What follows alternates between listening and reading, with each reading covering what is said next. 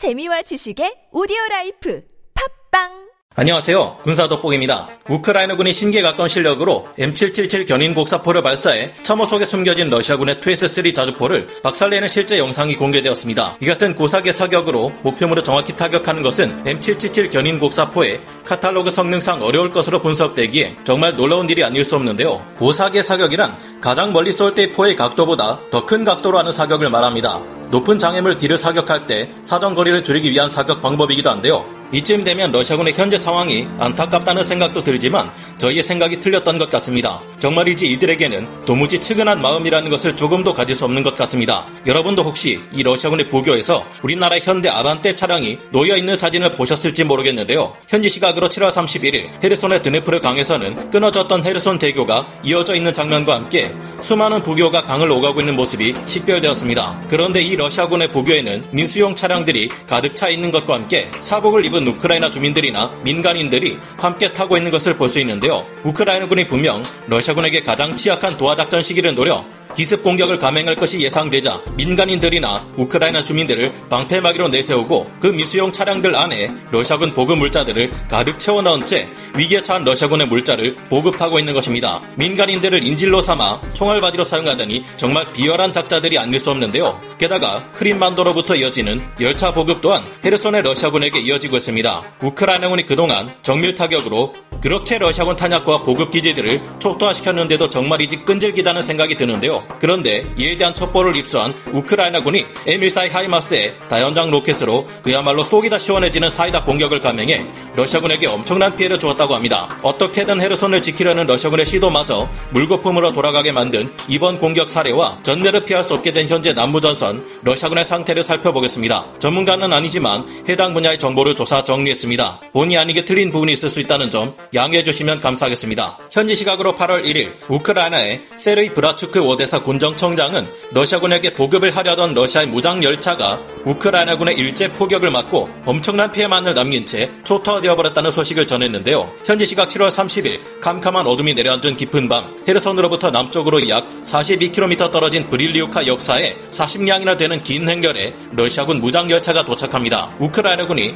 헤르손을 공격하기 앞서 이 지역에서 힘겹게 방어전을 치르고 있는 러시아군에 대한 보급을 위해 크림반도로 경유한 러시아의 무장열차가 도착한 것인데요. 이 열차에는 현재 헤르손에 집결하고 있는 러시아군의 주력인 공수군을 위해 지원되는 대량의 장갑차와 탄약, 보급 물자가 실려 있습니다. 열차가 도착하자마자 러시아군은 즉시 물자 하역 작업을 서두르고 있습니다. 그런데 멀리 떨어진 어디에선가 첫눈 같은 폭격 소리와 함께 무언가 날아오더니 러시아군의 무장 열차의 직격으로 떨어지며 온 사방을 불바다로 만들어버리기 시작합니다. 미리 러시아군의 특별 수송 열차가 브릴리오카 역의 전진 보급 기지에 도착한다는 첩보를 입수했던 우크라이나군이 엠 십사 하이마스 다연장 로켓 탄개 포대, 즉 산문을 대기시켜 놓고 있다가 급습을 감행한 것인데요. 산문의 우크라이나군 하이마스는 하역작업을 막 시작한 러시아군의 특별수송열차를 향해 즉시 일제사격을 가했고 하이마스가 발사한 지 엠 엘 알 에스 로켓으로부터 나온 엄청난 양의 파편의 비가 곧바로 러시아군을 덮쳤습니다. 이 때문에 러시아군 팔십 명이 그 자리에서 즉시 전사했고 이백여 명의 러시아군 사상자가 발생했다고 하는데요. 게다가 무려 사십 량에 이르는 엄청난 양의 러시아군 보급 물자가 단 몇 분 만에 한 줌의 재로 변해버리며 사방을 환하게 물들였습니다. 였다고 합니다. 이번 공격을 통해 또 한 가지 드러난 사실은 지구상 어떤 공중 위협이든 막아낼 수 있다던 러시아군의 방공 자산들이 모두 엉터리라는 것이었는데요. 러시아군은 우크라이나군의 하이마스 로켓을 요격하기 위해 이 일대 에스 삼백 방공 시스템과 에스 사백, 판치르 등을 배치하고 있었습니다. 그러나 스텔스기도 격추시킨다던 이 러시아군 방공 시스템들은 정직하게 먼 거리를 날아오는 우크라이나군 하이마스의 지 엠 엘 알 에스 로켓을 요격하기는커녕 탐지하는 것조차 할 수 없었다고 하는데요. 이번 우크라이나군의 기습 으로 인해 헤르손의 러시아군 보급은 더욱 어려운 상태가 되어버렸는데 이 상태로라면 머지않아 헤르손의 러시아군은 전멸을 피할 수 없게 될 듯합니다. 이런 와중에 우크라이나군 포병이 러시아군과 달리 신기에 가까운 놀라운 포격 실력을 보여주어 전 세계인을 놀래키고 있습니다. 최근 우크라이나 오신트 정보를 전하는 이들로부터 굉장히 보기 어려운 엠 칠칠칠 견인곡사포의 독특한 포격 장면이 퍼져나오고 있는데요. 타격하기 어렵도록 참호 안에 숨은 채 주변에 흙을 높이 쌓아 올려놓고 있는 러시아군의 투 에스 쓰리 자주포를 우크라이나군이 보란듯이 고사계 사격으로 그것도 단 한 발에 박살을 내버린 것입니다. 과연 거짓이 아니라는 것을 시커먼 연기 속에서 불꽃을 뿜으며 불타고 있는 모습으로 알 수 있는데요. 이 영상은 당시 하르키우시 외곽에서 북동쪽으로 약 이십 킬로미터, 러시아 국경선으로부터 약 이 점 구 킬로미터 우크라이나 영토 쪽으로 더 들어온 네스쿠츠네 마을에서 일어난 모습을 담고 있습니다. 여기서 파괴된 러시아군의 투 에스 쓰리 자주포는 일반 포탄을 사격할 경우 약 십칠 킬로미터 정도의 최대 사거리를 가지고 사거리 연장탄을 사용할 경우 약 삼십 킬로미터 정도의 사거리를 가집니다. 하지만 그동안 여러분도 봐오신 것처럼 극심한 탄약 부족 상태에 시달리는 현재의 러시아군이 이 같은 값비싼 탄약을 갖고 있을 수가 없는 상태인데요. 그래서 사거리가 십칠 킬로미터 정도밖에 되지 않는 투 에스 쓰리 자주포로 러시아 국경 밖에서 우크라이나군의 대포병 사격에 대응하려니 사거리가 너무 짧아 불가능한 것입니다. 그러다 보니 러시아군의 투 에스 쓰리 자주포는 러시아 국경을 은근슬쩍 이 점 구 킬로미터 정도 넘어가서 우크라이나 영토에 자리 잡고 있던 것인데요. 적의 포병 사격에 먼저 당할 확률이 높은 지역이니만큼 러시아군은 이 투 에스 쓰리 자주포의 주변에 흙을 쌓아 일반적인 사격으로는 파괴할 수 없도록 만들어 놓았습니다. 우크라이나군이 이를 파괴하려면 포신을 아주 높게 들어올려 옆이 아닌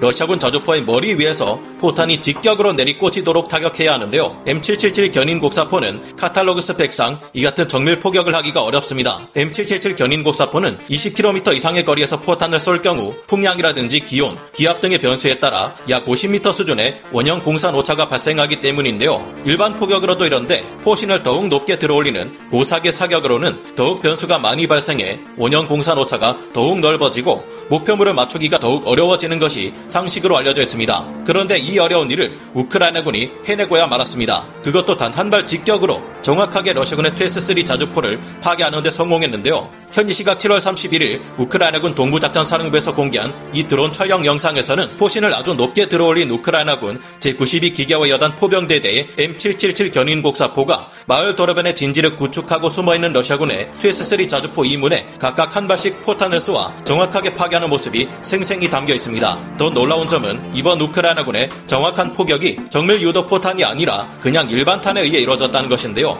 이 정도면 우리 한국 육군의 포병 실력에 뒤지지 않는 것은 물론 세계 최고 수준의 대포병 사격 실력이라 볼 수 있겠는데요. 드론으로 정확히 해당 좌표를 알고 있었기 때문에 가능한 일이었을까요?